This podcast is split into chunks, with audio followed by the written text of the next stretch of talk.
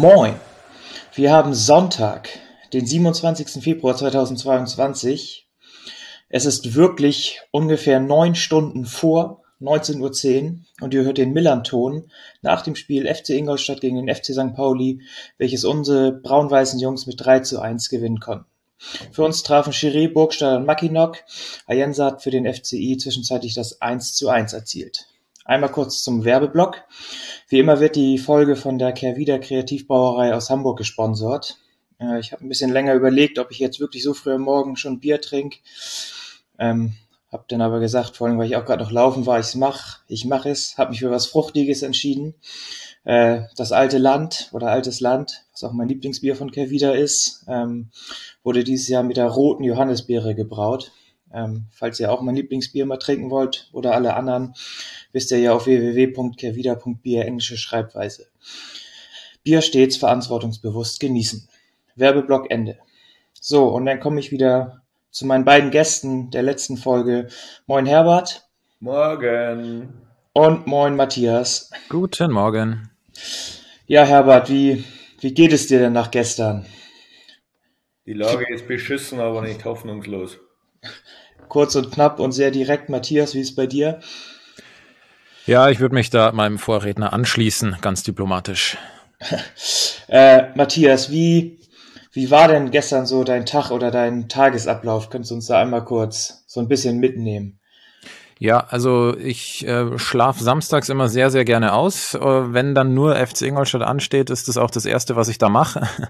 Ich war dann davor noch bei mir im, im Sender. Ich bin da vor, ja, vor dem Spiel in der Sendung schon gesagt, dass ich fürs, fürs Radio dort auch Bericht erstatte und musste da noch das Equipment abholen. Dann noch äh, kurz zur Schnellteststation gedüst und dann zum Audi Sportpark. Mit dem Herbert hole ich dann immer das Equipment, das wir fürs Schanzer Fanradio brauchen, bauen dann da knapp zehn Minuten auf, machen einen kurzen Test, holen uns die aktuelle Aufstellung und los geht's. Ja, es gab von der Seite von St. Pauli leider keine AFM-Blindenreportage, gab es leider nicht im Angebot, deswegen hattet ihr vielleicht ein äh, paar mehr Zuschauer, wurde auch auf Twitter noch offiziell vom St. Pauli gesagt, dass es keine AFM-Reportage gibt mit ein paar Kommentaren, dass man ja auch gerne das Schanzer Radio hören kann sehr ähnlich wie die Blindenreportage aufgebaut ist. Herbert, wie war es denn bei dir? Hast du irgendwelche Spieltagsrituale? Nein, äh, besondere Rituale habe ich nicht. Äh, gestern war für mich, muss ich ehrlicherweise sagen, war kompletter Scheißtag. Also ich bin in der Früh aufgestanden und es war schon blöd ähm, vom, vom Gefühl her. Dann sind mir noch ein, zwei Missgeschicke passiert, was darin geendet hat, dass ich zu spät in den Sportpark gekommen bin ähm, das Testen vergessen habe, was dann glücklicherweise äh, doch nur 2G-Regelung war, aber beim Vorzeigen der Corona-App meinen Ausweis vergessen habe, nochmal zurück zum Auto gelaufen bin. Ähm, ja, der Dog gestern ist nicht gut losgegangen und das hat sich dann im Spiel fortgesetzt. Also, ja. Also könnte man sagen, dass du schon in den Stunden vor dem Spiel eine böse Vorahnung hattest, wie das abläuft. Ich hatte eigentlich gehofft, dass mich der FC Ingolstadt eines Besseren belehrt, dass die meinen Tag retten. Aber so viel äh, Mitgefühl haben sie nicht mit mir. ja, dann lass uns einmal zum Spiel oder zu den Aufstellungen kommen. Bei St. Pauli haben wir viermal gewechselt. Mackinock, Irvine, Arimu und Ziereis kamen rein. Und bei euch war es, glaube ich, ein Wechsel, Matthias, oder? Ähm, ich glaube, ja, Sapai, Gelb-Rot-Sünder, kam wieder zurück in die Startaufstellung. Dann ist mir eine Sache aufgefallen. Ihr habt Hells Bells zum, oder es lief zum Einlaufen der Mannschaften. Das läuft bei uns ja schon relativ lange. Ist das, oder läuft das durchgehend bei euch? Läuft das schon lange bei euch oder wechselt das öfter mal durch, was da zum Einlaufen gespielt wird? Weiß das einer von euch? Ich zitiere wortwörtlich aus dem Schanzer Fanradio, das sage ich jedes Mal. Die Glocken läuten zum Gebet, wenn die Mannschaft einläuft. Also es ist, glaube ich, tatsächlich schon in der ersten Liga gelaufen. Also in der zweiten Liga bin ich mir, bin ich mir sicher, dass die Hells Bells laufen. Ähm, Aber die, also die laufen jetzt schon tatsächlich sehr, sehr lange. Es hat darunter einmal ein oder zwei andere Songs gegeben, aber also, aber grundsätzlich läuft Hells Bells schon sehr, sehr lange, was für mich auch immer ein besonderes Highlight ist, wenn ACDC läuft. ACDC ist immer gut. Zwischendrin, glaube ich, war es mal Insomnia, oder? Aber ich glaube auch nur für, für sechs, sieben Spieltage oder so. Irgendwie so. Kann das sein, dass die. Ah, ich glaube, das war wieder, wieder, wieder Nuri Trainer war. Ganz gute Zeit bei uns, ja. Ja, genau. Braucht da kein Mensch mehr. Ja, weil ich habe gestern relativ lange überlegt und auch mit vielen Leuten gesprochen, seit wann dann am Millantor Hells Bells läuft. Das war so. Gefühlt auch schon immer. Ja, also 1999 habe ich einmal gehört und viele 2000 oder 2001. Ähm, falls hier welche von unseren Zuhörern das genau wissen, schreibt das gern mal in die Kommentare auf der Millerton-Seite oder schreibt mir das bei Twitter oder sonst irgendwas, wenn ihr wisst, wann Hells Bells am Millantor genau lief. Ähm, ja, vor dem Spiel gab's noch äh, die Schweigeminute und im Gästeblock war auch ein Plakat zu sehen mit Kein Krieg, Refugees Welcome. Habt ihr noch irgendwas in der Richtung wahrgenommen? Weil ihr, ihr wart ja live vor Ort im Stadion. Ähm, nein, es ist aber auch so, dass ähm, gestern gar keine Plakate da waren und sich ja auch die Ultras eigentlich deutschlandweit äh, aufgrund 2G und Maskenpflicht nicht in der Lage sehen, eine ordentliche Stimmung oder Choreos zu äh, organisieren. So wurde es mir zumindest gesagt. Es gab die Schweigeminute und da auch gestern habe ich im Schanzer Fanradio ähm, einen Satz dazu gesagt und zwar Krieg ist scheiße, aber wir sind hier für Fußball. Ja, ich hatte das gestern Abend nur noch gesehen, irgendwie in Frankfurt. Da hatte das Stadion ja auch gelb und blau geleuchtet, aber okay, das wollte ich nochmal fragen, weil ihr vor Ort wart. Äh, der Gästeblock sah auch richtig voll aus. Offiziell haben wir ja 750 Karten bekommen. Wie war denn die Stimmung von beiden Seiten, Matthias, das ganze Spiel über? Also ich hatte das Gefühl, dass äh, auf, auf Schanzer Seite wurde es immer mal wieder versucht, so ein bisschen was äh, hochköcheln zu lassen. St. Pauli, die Auswärtsfans, die sind immer geil, das, das weiß man, glaube ich. Und äh, auf unserer Seite, der Herbert hat's gesagt, äh, da war von Ultraseite, die dann natürlich immer ein bisschen Stimmung tragen und das so ein bisschen hochpeitschen, kam dann natürlich wenig bis gar nichts. Ähm, ich glaube, Herbert, du hast zwischendrin auch mal gesagt, äh, keine Trommeln heute wieder dabei. Also normalerweise kommt da mehr aus der Südkurve. Es war aber auch bei Pauli keine Trommel und kein Forscherreiher dabei. Also es war kein Capo im Pauli-Block und es war kein, äh, kein, äh, keine Trommeln bei Pauli, genauso wenig wie bei uns. Also da hält die, die ganze Fanszene oder die aktive Fanszene in Deutschland hält es eigentlich äh, sehr, sehr gleich. Nichtsdestotrotz hat halt Pauli einfach aufgrund der Vergangenheit, sage ich mal, eine viel hm, größere und aktivere Fanbase, die es dann auch, sage ich mal, ohne Capo schafft, relativ gute Stimmung äh, reinzubringen. Der Spielverlauf tat sein Übriges dazu, dass ich zwischenzeitlich das Gefühl hatte, dass Pauli ein Heimspiel hat. Die wichtigste Sache, ich bin mir nicht ganz sicher, man hört öfter mal bei euch im Stadion irgend so eine Glocke oder eine Kuhglocke. Könnt ihr mich da irgendwie mal aufklären oder sagen, ob die auch dieses Spiel wieder da war? Ja, das ich habe sie nicht gehört. Äh, doch, doch, ich weiß, was er meint. Das ist, wenn die Zwischenstände aus den anderen Stadien eingeblendet werden. Ah, okay, es ist nicht, dass da irgendein Fan oder irgendwelche Leute. Nein, nein, okay. nein, nein, nein, Also es kommt durch die, durch die Lautsprecher. Es kommt durch die Lautsprecher und es ist quasi dieses Ding-Ding, was kommt, wenn die Zwischenstände aus den anderen Stadien eingeblendet werden. Ach so, okay. Ja, dann lass uns mal zum Spiel gehen. Ähm, Nö. Nee, lieber nicht. Ja, ich, ich merke das schon, wie einmal, so, was mich vor allen Dingen auch am Anfang ein bisschen, na, nicht gewundert hat, aber ich fand so ein bisschen bezeichnend für das Spiel war irgendwie St. Pauli hatte vor allen Dingen in der ersten Halbzeit viel Spielkontrolle, hat sich mit Arimu Spielaufbau zwischen die Innenverteidiger fallen lassen mit einer Fünferkette und ich fand, vielleicht Herbert, du bist ja so ein, leicht schon geladen, ich fand irgendwie FCI in der ersten Halbzeit, also erstens fand ich, standen sie sehr tief und sehr sehr abwartend und wenig aggressiv. Hast du das auch so wahrgenommen? Absolut. Absolut. Also, ähm, ich habe das gestern im Fanradio gesagt und ich sage das heute auch in, in, in aller Ruhe. Gestern im Fanradio war ich nach. Also das war wahrscheinlich mit das Spiel in der ganzen Historie des Fanradios, wo ich am meisten geflucht habe. Also es ist tatsächlich so, dass Pauli war gestern nicht schlecht, aber sie waren nicht so gut. Also es gab da auch Fehlpässe, es gab da auch bei Pauli ähm, die eine oder äh, andere technische Unsicherheit, aber der FCI war gestern einfach schlecht. Entschuldigung, das, das, das muss ich so sagen.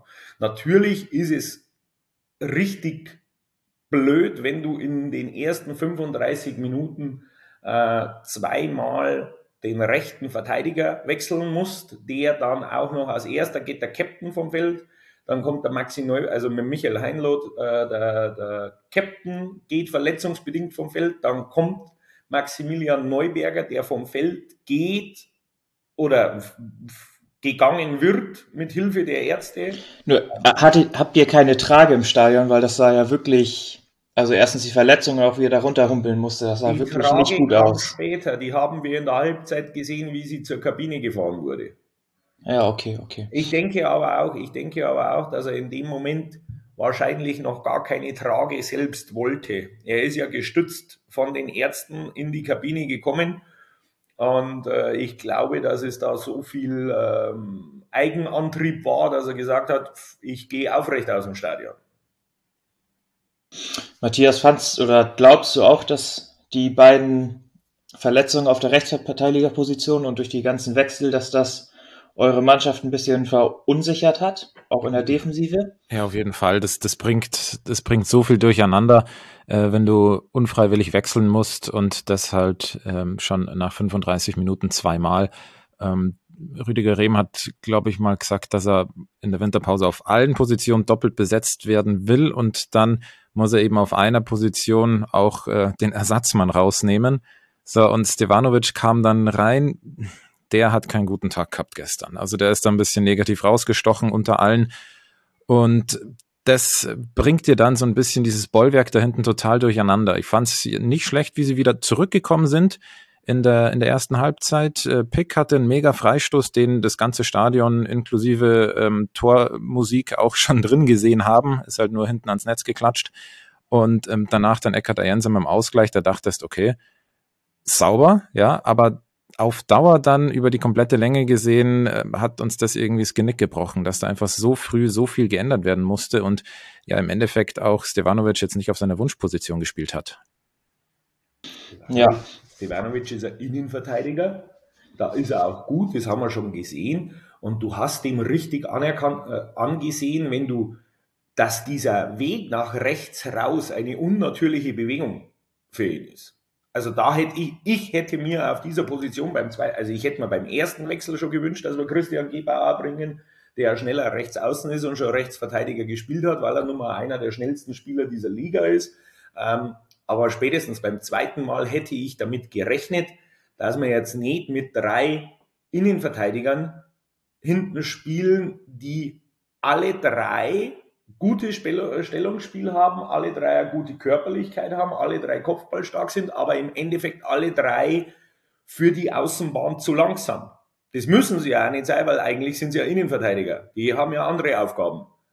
Aber das, also die rechte Seite war bei uns tot. Die rechte Seite war bei uns tot und da, das, das kann dann Bilbia alleine nicht reißen da vorne. Ja, dann lass uns einmal nochmal genauer in die Tore reingehen. Das, ja, wie habt ihr denn das, das 1-0, den, den Freistoß, der ja ähnlich wie, wie der von Pick war, nur dass er halt oben eingeschlagen hat und nicht drei Zentimeter weiter rechts und höher war. Mir ist das nur aufgefallen, dass Stojanovic, der stand schon beim Freistoß in der Mitte, also nicht im Torwart-Eck und er ist trotzdem nicht rangekommen. Wie, oder Matthias, wie hast du denn das, das 1-0 gesehen, was ja wirklich ein Traumtor war? Ich habe es aus der Perspektive gesehen, dass ich äh, den Torschützen erstmal gar nicht erkannt hatte. Also ich habe mit der Rückennummer äh, hatte ich nur Packerada gesehen und der hatte davor, glaube ich, auch schon alle Standards gemacht oder zumindest einen Freistoß bei uns in der Nähe. Da dachte ich mir, okay, das ist jetzt den ihr feiner Fuß. den, äh, den würde er wahrscheinlich irgendwie mit links aufs Eck zimmern. Kere hatte ich da jetzt gar nicht gesehen oder, oder nicht erkannt auf die Distanz und ähm, habe den auch so dann gar nicht erwähnt. Und der Herbert hat gesagt, du Matthias, mach du das, äh, das heute nicht aus. So, und dann ging es noch darum zu verorten, Mauer wird gestellt und so weiter. Ähm, der Ball ist freigegeben und zack war er drin. Das, das ging so schnell, der, also der hat da drauf gezunden, als wäre die Mauer gar nicht da gewesen und kriegt den da oben irgendwie rein. Ich habe äh, keine Ahnung, den Kire habe ich nicht ganz so auf dem Schirm, aber macht er das öfter? Ähm, äh, er hat schon mal, äh, schießt öfter Freistöße, hat auch schon in Heidenheim Freistoßtor gemacht. Den hat er aber richtig schlitzohrig unter der Mauer durchgeschossen. Ähm, Ging nicht, da lag Pick. Wie bitte, was hast du gesagt, Herbert? Ging nicht unter der Mauer durch, da lag Pick. Ja, genau. Und deswegen, ähm, nee, aber er hat auch schon bei uns, also das Freistoßtor in Heidenheim, aber auch schon öfter Tore oder Volley aus der Distanz genommen. Also der kann das schon ganz gut und steht da öfter mit Packerada. Und von, ich sag mal, von halb links ist ja auch eher immer ein Rechtsfuß, der schießt, weil der Ball dann ähm, so, sozusagen sich in das Eck oben reindrehen kann. Ähm, und es spricht ja, wie ich ja schon gesagt habe, also spricht dafür, wie gut der Freischuss war, dass Stojanovic nicht drankommt, obwohl er schon in der Mitte vom Tor stand. Der war unhaltbar. Kein gar keine Chance. Gar keine Chance. Das war Kategorie Tor des Monats. Schöneres kannst du im Training nicht machen. Und das, das, das Schlimme an dieser Geschichte ist, ich, mir war das klar, als die den Ball da hingelegt haben. Ich habe zum Matthias noch gesagt, das ist eine Thomas Keller Position, weil äh, es gibt ja da diese, diese paar schönen Freistöße von Thomas Keller von uns, wo er aus dieser Position ähnliche äh, Tore geschossen hat. Ähm, musst du mich, wer, ich sagt mir leider nichts, der Spieler. Musst du mich einmal aufklären, wer das ist oder wann der bei euch gespielt hat? Muss Thomas, ich Keller, Thomas Keller ist aktuell im Kader, ist er, ist er Sechser. Ah, okay. Ist er Sechser bei uns, war jetzt nicht im Kader, ich weiß jetzt nicht, ist er verletzt oder sonst irgendetwas. Ist nicht so der Megatorschütze. Ähm, oder auch ist, ist jetzt auch nicht unbedingt Stammpersonal, blieb aber eben in Erinnerung, weil er in den letzten zwei Jahren drei oder vier Mal eben aus ähnlichen Distanzen äh, Traumtore per Freistoß ähm, erzielt hat. Und ähm, mir persönlich war das klar, dass jetzt das 1-0 fällt, als die diesen Ball dahin gelegt haben. Ja, bei uns ist das eher andersrum, dass wir bei jedem hohen Ball, der in unseren 16er reinfliegt, wir zittern müssen oder bei jeder Ecke. Dass wir dann das 1-1 nach dem Einwurf kassieren, ist ja auch für eine verteidigende Mannschaft eine Höchststrafe. Ähm, Nicht Matthias, bei uns in Einwürfen seid ihr bekannt dafür, dass die weit in 16er geschleudert werden? Ja, wir haben bei uns normalerweise, normalerweise äh, Spiel oder lange Zeit hat von Anfang an Marcel Gauss gespielt. Und Marcel Gauss kann wirklich, der kann wirklich weit werfen. Also der bringt so, so Einwürfe, die wo irgendwo auf Höhe zwischen 5 Meter Raum und 16er ist, die bringt der an den 11 Meter Punkt. Und das ist, das ist eine Flanke die, die, die Marcel Gauss wirft. Ähm, er wird ja von uns auch Mega Marcel genannt. Das ist wie eine Flanke. Und das ist tatsächlich etwas, was bei uns aus diesen Positionen immer probiert wird. Und da war es halt einfach auch, sage ich mal, das war ja ein Zufallsprodukt. Der, der Ball kommt rein, dieses 1-1, wird dann, weiß ich nicht genau, wer ihn irgendwie verlängert auf den Kopf bekommen hat, den rutscht er rüber und dann fällt er irgendwo zwischen 5er und 11er auf dem Boden und dann einfach der Abschluss von Ayensa, der, wenn du wenn's de Pech hast, so wie wir es hinterher ein paar Mal hatten, ist da ein Pauli-Fuß dazwischen und kein Mensch redet mehr über diesen Einwurf. Ja, also auf jeden Fall, aber trotzdem muss man als, als verteidigende Mannschaft beim Einwurf, ich sag mal, als Verteidiger ist es immer leichter, den Ball rauszuköpfen, als dass er verlängert wird. Ähm, aber es zeigt eigentlich aktuell so ein bisschen unsere Unsicherheit bei alles, was hoch in unseren 16er reinfliegt. Ähm. Wir haben dann ganz kurz danach das 2-1 gemacht. Matthias, wie doll hat das denn geärgert, dass man sich, wo man nicht ganz so gut war, ins Spiel zurückkämpft, aber irgendwie dann zwei Minuten danach durch einen schönen Angriff, auch von Burgstaller im 16 nochmal schön verzögert.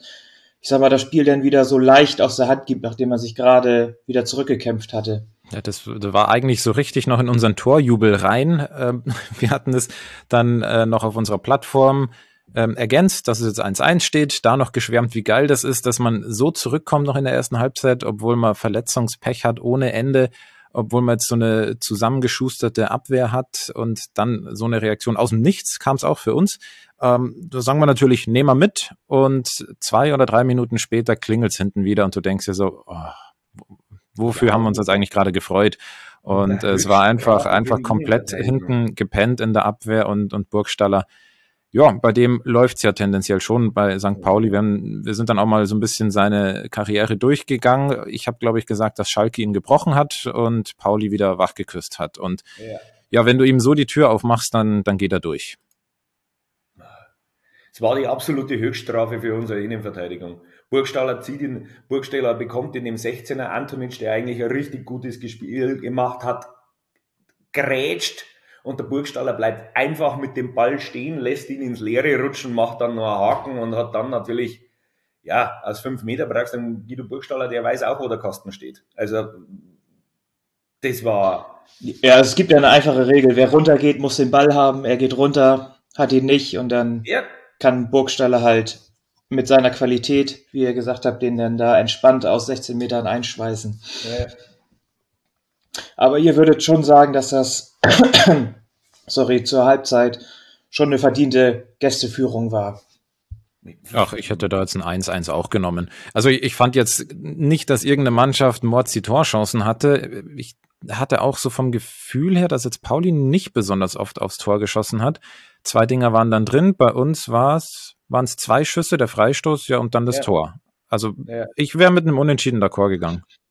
Ja, also ich hätte den Unentschieden auch total genommen. Ich fand nur, dass wir in ich der ersten Halbzeit einen Tick mehr... von Pauli genommen. Also ob verdient oder nicht, das wäre mir egal gewesen. Das Problem an dieser Geschichte ist, ähm, das Foul vorm, das Foul, das zum, zum 1-0 führt, war doof. Ähm, das zweite Tor von Pauli, das war einfach doof von unserer Innenverteidigung. Ähm, verdient, also ich sage jetzt mal, Pauli hat hat sich, Pauli hat sich nicht die Führung verdient, aber der FC Ingolstadt hat sich den Rückstand verdient, wenn du weißt, was, also, ist jetzt. Ja, ja ich finde das sehr zutreffend. Ja.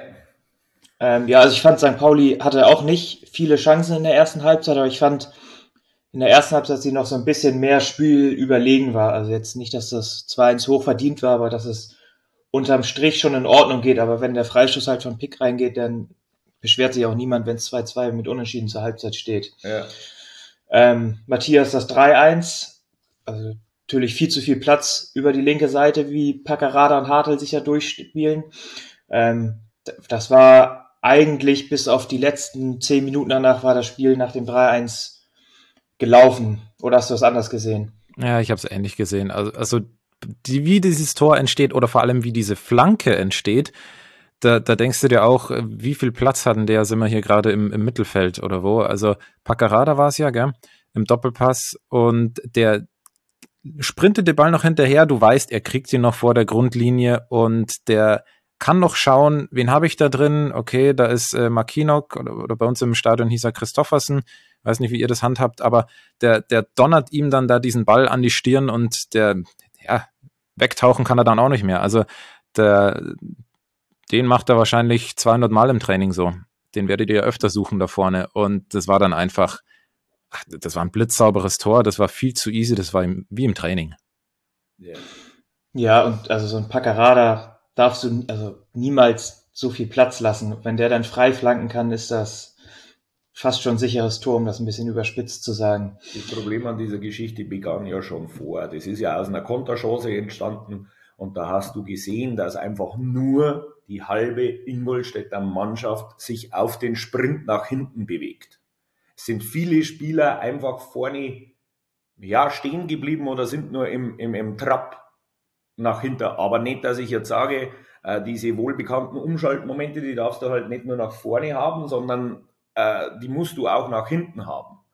Und dann werden, ja, dann hast du halt einfach da, da sage ich jetzt nicht einmal, da brauchst du die große Qualität, weil ich sage jetzt einmal, ähm, sich an der Grundlinie den Ball in Ruhe vorlegen zu können, also stoppen und vorlegen zu können und dann auf dem Elfmeterpunkt oder auf dem, äh, an die Fünferkante äh, zu schlenzen und dann steht da einer mit gefühlt zwei Meter zehn Größe, ähm, der muss, also der musste ja nicht mal diesen Kopfball ansetzen. Der war ja, der musste ja einfach nur richtig stehen. Weil der wurde ja angeschossen. Ja, äh, der musste ja noch nicht mal hochspringen. Der musste noch nicht mal hochspringen, genau. Oh, ja, ich hatte ja nur noch eine Szene, wo mir das Herz kurz stehen geblieben ist, wo Vasil sich unser Torwart ein bisschen spät vom Ball trennt und er nochmal einen freien Schuss aus 16 Meter hat. Matthias, hattet ihr da nochmal kurz Hoffnung oder wie hast du die Szene gesehen? In der, in der Szene, die ist mir jetzt gar nicht so hängen geblieben, ehrlich gesagt. Bei mir war es jetzt noch einmal Burgstaller, der an den Pfosten dann ging, der Ball. Und auf unserer Seite, wo es vom Timing her perfekt gewesen wäre, jetzt für einen Anschlusstreffer, das äh, war Patrick Schmidt vorne, der dann alleine vor Vasili auftaucht und der kann sich Eck aussuchen aus äh, sechs oder sieben Metern und er, er spielt ihn scharf in seine Hände. Und das war das, wo ich hätte ausrasten können, das hat der Herbert dann für mich übernommen. Also hat das, hat das Mikro da deutlich übersteuert, Herr. Oh ja, oh ja. es, ist aber, es ist aber auch aus Jugendschutzgründen besser, dass dieses Mikrofon zu dieser Stelle übersteuert hat und man das nicht alles on demand nachhören kann. Also ich äh, weiß nicht genau, wie es jetzt entstand. Ich glaube, da war irgendwo da hinten war ein Box, Bock drin bei euch und dann ging es schnell äh, durchgesteckt auf Schmidt und der dann halb links frei hat noch, ähm, hätte noch Platz, dass er vorbeilegt, aber nee, einfach nur zentral aufs Vasili Tor. Legt sich, Vasili legt sich den Ball vor, um abzuschlagen. Ecker, der Jenser kommt von hinten und kann den Fuß drüber halten, sodass dieser ähm, Abschlag quasi verpufft. Und dann hat Patrick Schmidt quasi am, am Elfmeterpunkt frei diesen, diesen Ball ist frei vor dem Torwart und mit der Innenseite, mit der Innenseite in die Hände vom Torwart. Da, das, da wenn ich jetzt noch drüber nachrede, kann die jetzt schon wieder ausflippen. Das, das, das darf nicht passieren. Den lege ich doch nicht mit der Innenseite auf den Torwart, der ihn dann noch festhalten kann. Da gibt's nur eins voll Spann und voll drauf. Und wenn der Torwart mit ähm, seine Finger dran bringt, müssen die Finger gebrochen sein, wie eins Basler bei Tom Forde. Das war auch von Pauli. Der hat ihm auch mal die Finger gebrochen, weil er gemeint hat, er muss, er muss äh, hinfassen. Aber das ist halt, das ist das, was ich sage. Pauli war gar nicht so gut, sondern wir waren einfach zu dämlich. Also, das war wirklich eine dämliche Aktion. Das war 69., 70. Minute, irgendwie sowas. Vom ja. Timing her denkst du dir so, okay, machst du den rein, dann bist du wieder sowas von da. Ja. Ja, so, ihr habt das Spiel 3-1 verloren. Matthias, was bedeutet denn die Niederlage im Thema Abstiegskampf und jetzt auch fürs Mindset für euch? Ja, also, also spielt ja auch nächsten Sonntag in Düsseldorf, glaube ich. Da müsste dann ja gefühlt schon fast gewinnen, oder? Ja, wir hätten gestern gefühlt auch überhaupt nicht verlieren dürfen, äh, beziehungsweise gewinnen müssen, weil es blöder Spruch, es nur noch Endspiele sind. Wenn du dir die Tabelle anschaust, das sind jetzt zehn Punkte auf äh, Sandhausen und Rostock und Sandhausen spielt heute noch. Ähm, das war einfach ein, ein, riesengroßer Schritt in die falsche Richtung. Aue hat gepunktet, wir haben wieder die rote Laterne. Also das, das ist immer so, so, so theoretisch, dass du sagst, es sind ja nur zehn Punkte. Die hast du ja theoretisch in vier Spielen drin. Aber ähm, dass, dass die anderen halt noch mitpunkten und so, das, das kann ja am Ende halt das Genick brechen. Ja, und dann musst du natürlich auch erstmal die, die zehn Punkte holen, ne? Das kommt ja auch noch dazu. Absolut, ja. Also Düsseldorf muss da der Anfang sein. Die Woche drauf kommt Schalke. Viel Spaß dabei. Und man muss ja auch dazu sagen, Düsseldorf ist jetzt mit Tune wieder gut in Form und Schalke ist ja auch noch oben mit dabei. Also sind ja auch nicht wirklich leichte Spiele, die nächsten beiden jetzt für euch. Bei Düsseldorf habe ich Hoffnung, da spielen so viele Eckschanzer, vielleicht haben die ja Mitleid mit uns. wer, wer vielleicht. Das, ja, Entschuldigung. Nee, sag du, alles gut. Ja, ähm, wer weiß, aber vielleicht ist, ist Düsseldorf sowas, wo sie sich wieder bockdämlich anstellen und, und bei, in Schalke, oder wenn Schalke da ist, punkten sie. Also gegen Bremen habe ich den Punkt auch nicht kommen sehen. Da kommen dann wieder irgendwo Leistungsschübe her, die du dir nicht erklären kannst und dann nimmst du am Ende doch noch was mit. Ja, aber es ist ja, das ist ja auch ein blöder Spruch, aber es ist ja wirklich so, dass du in der zweiten Liga jeden schlagen kannst sieht man ja auch bei St. Pauli, was wir da in der Hinrunde alles gespielt haben. Und wenn du dann nicht ganz auf der Höhe bist, dann wie jetzt in der Rückrunde, dann gewinnst du von sechs Spielen auch mal nur eins. Also es ist, ich sag mal, egal wer der Gegner ist, ist ja eigentlich immer was drin, wenn man irgendwie seine Leistung auf dem, auf, aufs Feld bringt. Das ist aber das grundsätzlich das Schöne am deutschen Fußball. Das ist in den ersten drei Ligen immer der Fall, Ausnahme Bayern. Also es kann in der ersten Liga jeder jeden schlagen, außer Bayern. Es kann in der zweiten Liga jeder jeden schlagen und es kann in der dritten Liga jeder jeden schlagen. Deswegen, äh, das finde ich eigentlich das Schöne und Ausgeglichene am deutschen Fußball. Das Einzige, was wir heute halt haben, wir haben den über alles, über alles herrschenden und thronenden FC Bayern, aber darunter die 40 Mannschaften, ähm, die machen Spaß zum Zuschauen. Ja, das sehe ich genauso. Ich bin soweit, was das Spiel geht, durch mit dem, was ich besprechen wollte. Habt einer von euch beiden noch irgendwas, was ihr zum Spiel oder zum FCI oder zum St. Pauli loswerden wollt? Hm, also ich glaube, das letzte Mal im Vorab, ähm, Vorab-Podcast haben wir ja über Rüdiger Rehm auch nochmal kurz gesprochen. Ich fand, das war jetzt eins, auch coachingmäßig eins der schwächeren Spiele von ihm und ich glaube aber, ihn so einzuschätzen äh, zu können, dass er da ordentlich Dampf macht jetzt während der Woche und ich ja, denke, der war auch mit allem unzufrieden. Verletzungspech, klar, sowas kannst du nie mit einkalkulieren, aber wie du dann spielerisch auch nie wirklich Zugriff hast oder so, da, da muss ich was ändern. Und ich glaube, dass er da die richtigen Worte findet. Äh, an St. Pauli Glückwunsch. Ähm, ja, falls das ein Tief war bei euch, dann haben wir euch da rausgeholfen und äh, schöne Restsaison. Ja, eine Sache, Matthias, noch. Ähm, und zwar, ihr habt ja noch in der 80. dreimal gewechselt. Das kam, danach ging ja nochmal wieder so ein bisschen was, das kam ja relativ spät. Rehm hat auf der Pressekonferenz gesagt, weil er nur noch einen Wechselslot hatte, weil er ja zweimal wechseln musste, dass er erst so spät gewechselt hat. Ich sag mal, bisschen überspitzt gesagt, kreidest du ihm das auch an, dass er nicht ein bisschen früher das Risiko mit den Wechseln eingegangen ist? Das, auch wenn dann die Chance besteht, dass er wegen Verletzung dann nicht mehr wechseln kann. Das haben wir beide ihm äh, angekreidet. Äh, 81. glaube ich war es oder so und für, für neun Minuten dann nochmal so viel in die Wege leiten, dass du noch einen Punkt mitnimmst, ist schon, boah, ist schon sehr optimistisch. Wir haben, glaube ich, gesagt, nach einer Stunde oder sowas wäre jetzt ein guter Zeitpunkt, weil äh, es ging irgendwie nichts mehr voran. Also die, diese Mega-Chance von Schmidt, die war, die war dann zehn Minuten später. Aber nach einer Stunde haben wir gesagt, es, es geht gerade gar nichts mehr voran. Jetzt nochmal zu wechseln wäre ja der letzte Strohhalm. Klar fährst du das Risiko, aber gefühlt haben sie auch zehn Minuten in der ersten Halbzeit nur zu zehn gespielt, weil Heini immer draußen war verletzt oder Neuberger. Also ja, klar, danach ist man immer schlauer. Vielleicht wären Jetzt ist der Matthias weg. Ja, Herbert, hast du denn noch irgendwas, was dir auf dem Herzen liegt? Nee. An dieser Stelle Glückwunsch nach Pauli. So viel fair muss sein. Und ähm, ich weiß nicht, wie euer Restprogramm ausschaut, aber sollte da Aue, Sandhausen, Düsseldorf oder Rostock dabei sein, erwarte ich dasselbe Ergebnis wie gegen uns. Damit könnt ihr uns vielleicht aus der Ferne ein bisschen unterstützen. Ähm, ja, und ansonsten äh, würde ich sagen, behaltet die Hells Bells bei und sollte es die Möglichkeit geben, die Bimmelbahn irgendwie käuflich zu erwerben, ich bin da immer noch interessiert daran. Oh ja, gerne.